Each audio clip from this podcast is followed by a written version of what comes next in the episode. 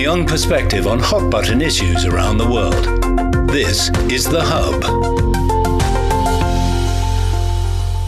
Hello and welcome to this edition of The Hub on CGTN in partnership with the World Economic Forum. Today I'll be moderating a session for the World Economic Forum here in Tianjin, China on China-Africa relations and how transformative, or mutually transformative should I say, about this relationship for people, businesses, and policymakers on both sides. Ladies and gentlemen, I want to welcome all of you here in person and attending the conference online to this World Economic Forum session of the Summer Davos here in Tianjin. We're talking about China-Africa relations, a mutually transformative relationship today. And uh, first of all, I really want to take this opportunity in welcome all of you um, to China, or shall I say back to China, after a multiple year absence. Uh, has been a difficult few years, I know that. But um, welcome back. I hope you have had a good journey so far, and welcome to this session.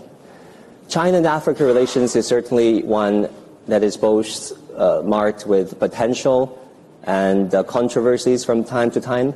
Uh, oftentimes, when people talk about China Africa relations, we tend to look at it from a bird's eye view but down to the specifics, uh, the nitty gritty of the relationship. There's so many components of it. It's multifaceted.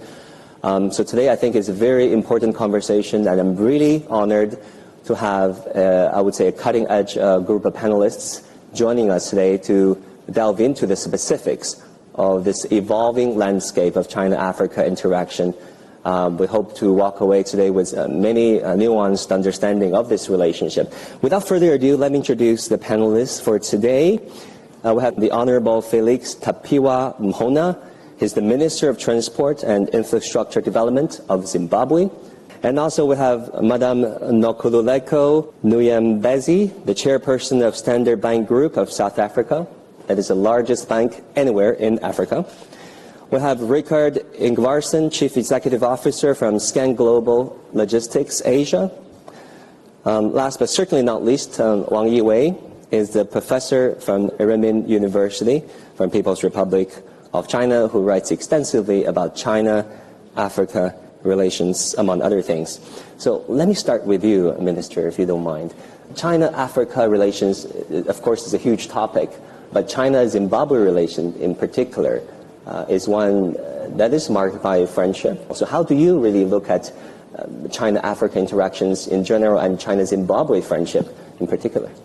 The relations that we have, that are strong relations based on our founding fathers, and as we speak, uh, the current leadership, uh, His Excellency Comrade uh, Emmerson Mnangagwa and Comrade Xi Jinping, which is of uh, sound foundation. And I'm happy to say, yes, in Africa, you have seen that we are endowed with resources. And this is something that we must brag about as Africa. And what we've been hearing for years is the value addition of our resources, where not necessarily from uh, China and, and Zim and Africa in general, but we are saying we also need to tap into our resources, one, and also be in a position to value add.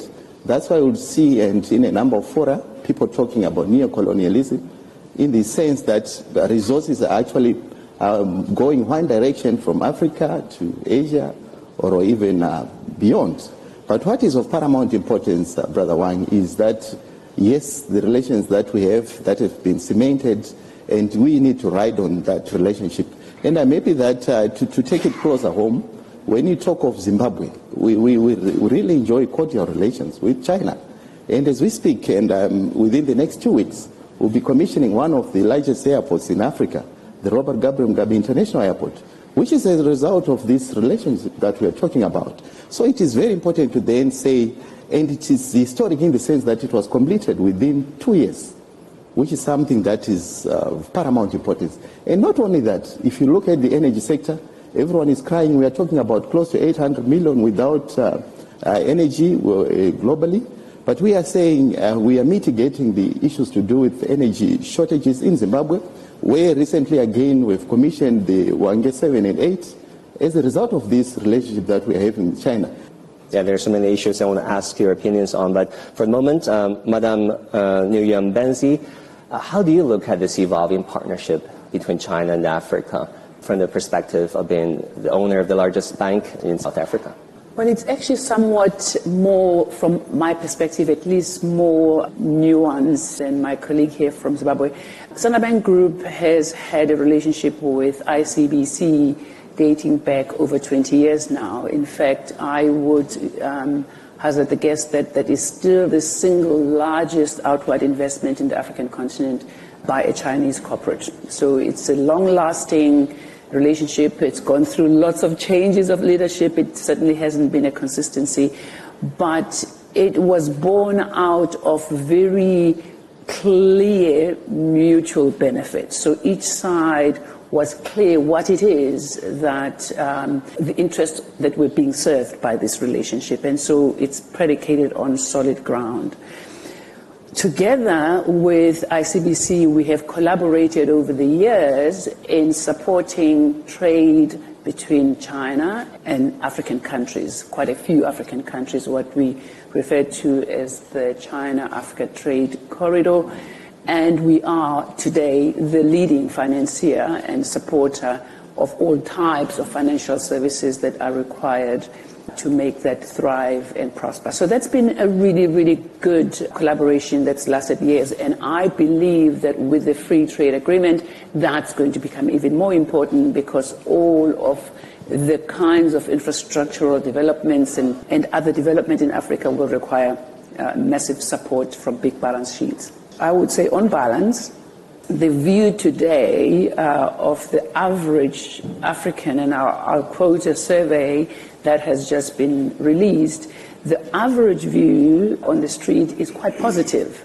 It's the first time that I have seen a survey of that size. It was multiple thousand in the sample where the view for most Africans of China is positive. In fact, more positive than the US. So something is changing, and in my mind, it's because this relationship is evolving and touching, having multiple touch points that people can see for themselves a positive net net for the country, more so for some countries than others. Uh, Ricard, let me turn to you. Uh, you're in logistics business. You have a lot of uh, in-person experiences on the ground regarding how the Chinese initiatives are transforming uh, the local markets. Uh, can you talk to us a little bit about China-Africa relations from your own perspective, from your business perspective? I'm a bit overwhelmed being here with these experts, but I'm already very intrigued of, of listening and learning from you guys. So this is seen from my humble side and, and from, from what we do in our company. What I can say, we are very proud to, to, to be the biggest humanitarian transportation supplier uh, for UNICEF and World Health Program, uh, World Health Organization, World Food uh, Program, and the peacekeeping forces. And, and as uh, the lady said uh, in the sitting earlier, Africa is not one country; it's 54, and it's massively. Uh, different, with different needs and, and different outlooks as it is, but it's a growing area. And for us, it's super important that the trade between China and, and the African continent uh, develop and, and prosper, uh, not only for imports of you know vaccines and, and equipment for manufacturing, but also for exports, and not the traditional uh, only the raw materials, but allowing and helping uh, customers that, that we carry uh, cargo for to deliver it safely to landlocked uh, areas or where maybe the airports are not fully delivered in a safe manner without being tempted to uh, uh, pay someone off because that's we have to uh, say there are areas in, in, in, in, Africa, there are areas in, in, in Europe as well, uh, as well in South America that are you know have a, have a bit of an issue of, of uh, with uh, corruption and so. So you, you just have to be mindful and be professional in, in the approaches. But I, am very thrilled that I have no political issues of what people may be talking about. I, I just see this as a natural course of development, and it, it will not only help the African continent, but it will help the entire world, you know, to increase and, and erase poverty and, and give uh, good education and, and opportunities to, uh, you know, the, the youngest uh, and, and, fastest growing uh, continent of the world. Professor Wang, you wrote extensively about China Africa. I lost count how many articles you sent me over WeChat. About China-Africa issues? over, Africa. Over the year, you've been to Africa, what, uh, to over a dozen countries now?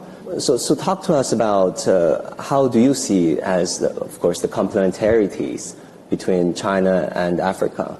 As China is aging, of course, and Africa being the youngest continent, and also the Chinese economy is transforming uh, into uh, hopefully a consumer consumption-led and uh, consumption-driven economy, uh, whereas Africa is also trying to move up the value chain. How do you see these, uh, these occurrences? Actually, uh, not just focused on Africa, I, am more focused on Europe. I'm the Young Chair Professor of the European Union. But why I focus on Europe in recent decades because of the Belt Road Initiative, uh, and also I think I'm an international relations scholar.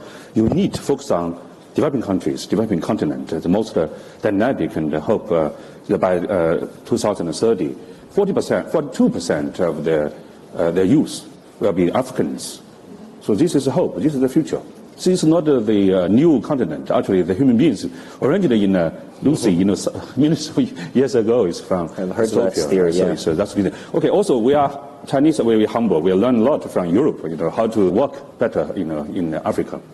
The comparative advantage of China, actually, compared to Europe, I think three things. First, uh, first uh, visit trip of the foreign minister of China every year in the past uh, 17 years is to Africa. China always say um, uh, we are the developing country, so the people uh, veto power in the United Nations Security Council. This is not for China. This is for developing countries. And Africa is the, all of the African 55, uh, they are Africa, uh, developing countries.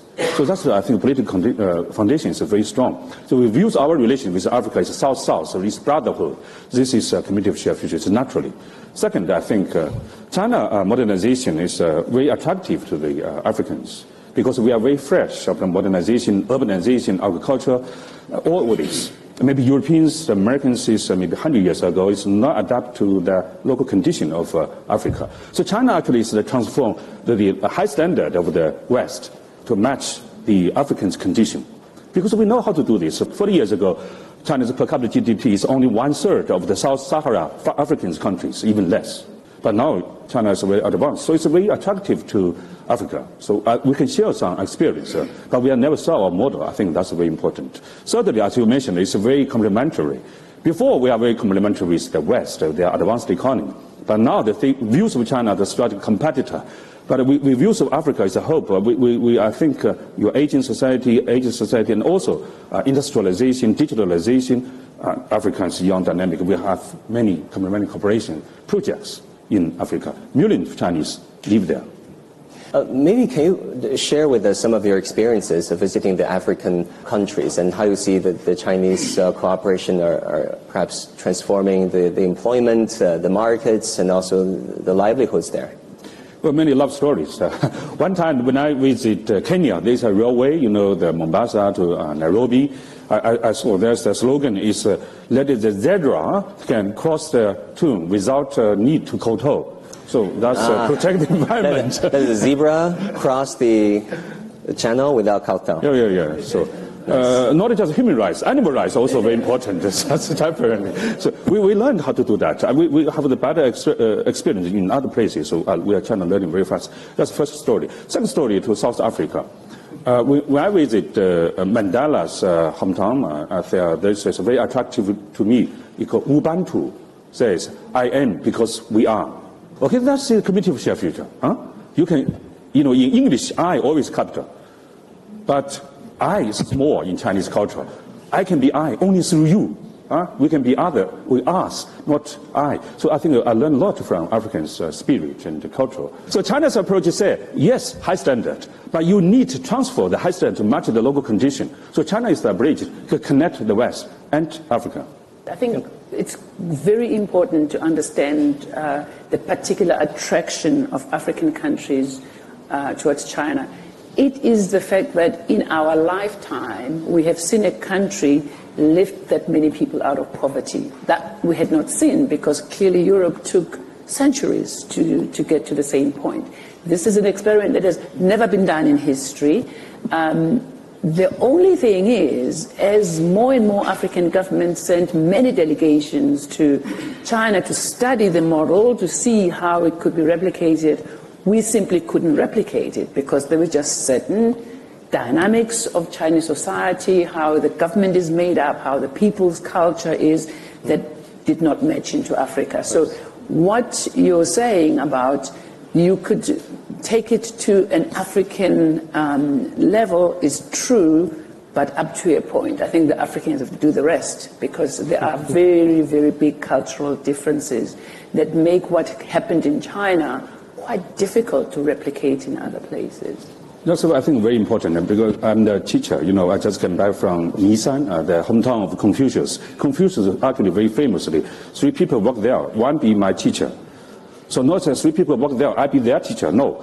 We, we asked the uh, Africans and other developing countries can share some experience of China, but we never sell our model to them. Minister uh, Mhona, let me turn to you again. I mean, this is also a fantastic opportunity, I think, through the World Economic Forum to really educate us the Chinese and people from the rest of the world more about Africa. Because these days you don't hear as much about Africa uh, from mainstream international media, who might focus on international geopolitical hotspots or the war or scandals of their domestic politics. But really, what is Africa is, uh, is, a, is a myth. Um, so, can you maybe talk about things that you think is important to your country. For example, urbanization. I know more people are moving into the cities at an unprecedented rate in Africa. The youth population and digitalization. What do you think are the important trends for the world to know about your country and the continent? Uh, thank you so much, uh, Brother Wang. And just to start by inviting you to Africa, and in particular to Zimbabwe. I'd love to uh, take my crew. My, my, photographer is there, my, my producer there. Yes, and to say, you, you, are very right. It's about a myth of Africa. But um, in the first place, we need to blame ourselves as Africa. You heard from my sister that we are talking about 54, 55 countries, and we are fragmented in terms of the approach. Just to cite a good example, if you want to fly to uh, Senegal, my sister's country, seated there, you need to go out of Africa to go back to Africa. So the connectivity now issues. So at times it comes to, to back to us as a continent, so that uh, the moment we are fragmented, uh, then we are taken advantage of. And uh, I'm happy to say such kind of a fora would then um, mitigate such or allay such fears that what sort of a continent is this? But I want to say, yes, Africa is a beautiful continent. And uh, we also want to thank the, the, resources that I alluded to earlier on, that we have got everything in Africa. So at the end of the day, it's also very important to say, how then do we move a step forward in trying to mitigate and also address such fears and to say to the outside world, come to Africa. But you find, I can just cite a good example. There is cricket happening as we speak in Zimbabwe for world qualifiers, but it's not being broadcast. So it shows, like you, you alluded the, the to. what? Uh, world qualifiers for cricket. Okay, cricket. Yes, there are about 10 countries there, and also America is, is included. I'm just citing a good example. But you find that it's not in the public domain. So uh, at times, it's the packaging of what is happening in Africa that is not within the purview of, of the, the generality. So at the end of the day, we are saying these are some of the issues that we need also to, to make sure we address. And we are saying is the digital um, era that we are in, and you talked about the uh, demographics in terms of the youth. We, uh, like in Zimbabwe, we are talking about 75, um, uh, 65 to 70 percent being the youth. So we've got the energy to drive. And you find that uh, the other myth, you'll be talking of ministers, they are maybe would of uh, advanced age, but I'm seated here and which is also a myth. If you then talk of um, ministers coming from Africa, but we are very happy to have such a forum where we can articulate issues, where we can say to the global world, come to Africa and uh, demystify what you hear. And a number of people, when they visit African countries, they are mesmerized. Whatever they see there, against what they hear, is totally different. So I think it also calls for a holistic approach as a continent so that we need to unite and also address some of the concerns uh, from a holistic perspective. Can you name two or three things that you think people from the outside world might be mesmerized by, as you said, uh, by Zimbabwe? The endowments, we are talking of close to 70 minerals that we can exploit just for Zimbabwe. And you are talking of the lithium, the, the one that is very topical here, the electric vehicles that we're talking about. And yesterday we managed to visit one of the factories here where they are producing about 460 65 per day units. But they need the resources. And you find that we are in the top six uh, within the world when it comes to the production of uh, lithium.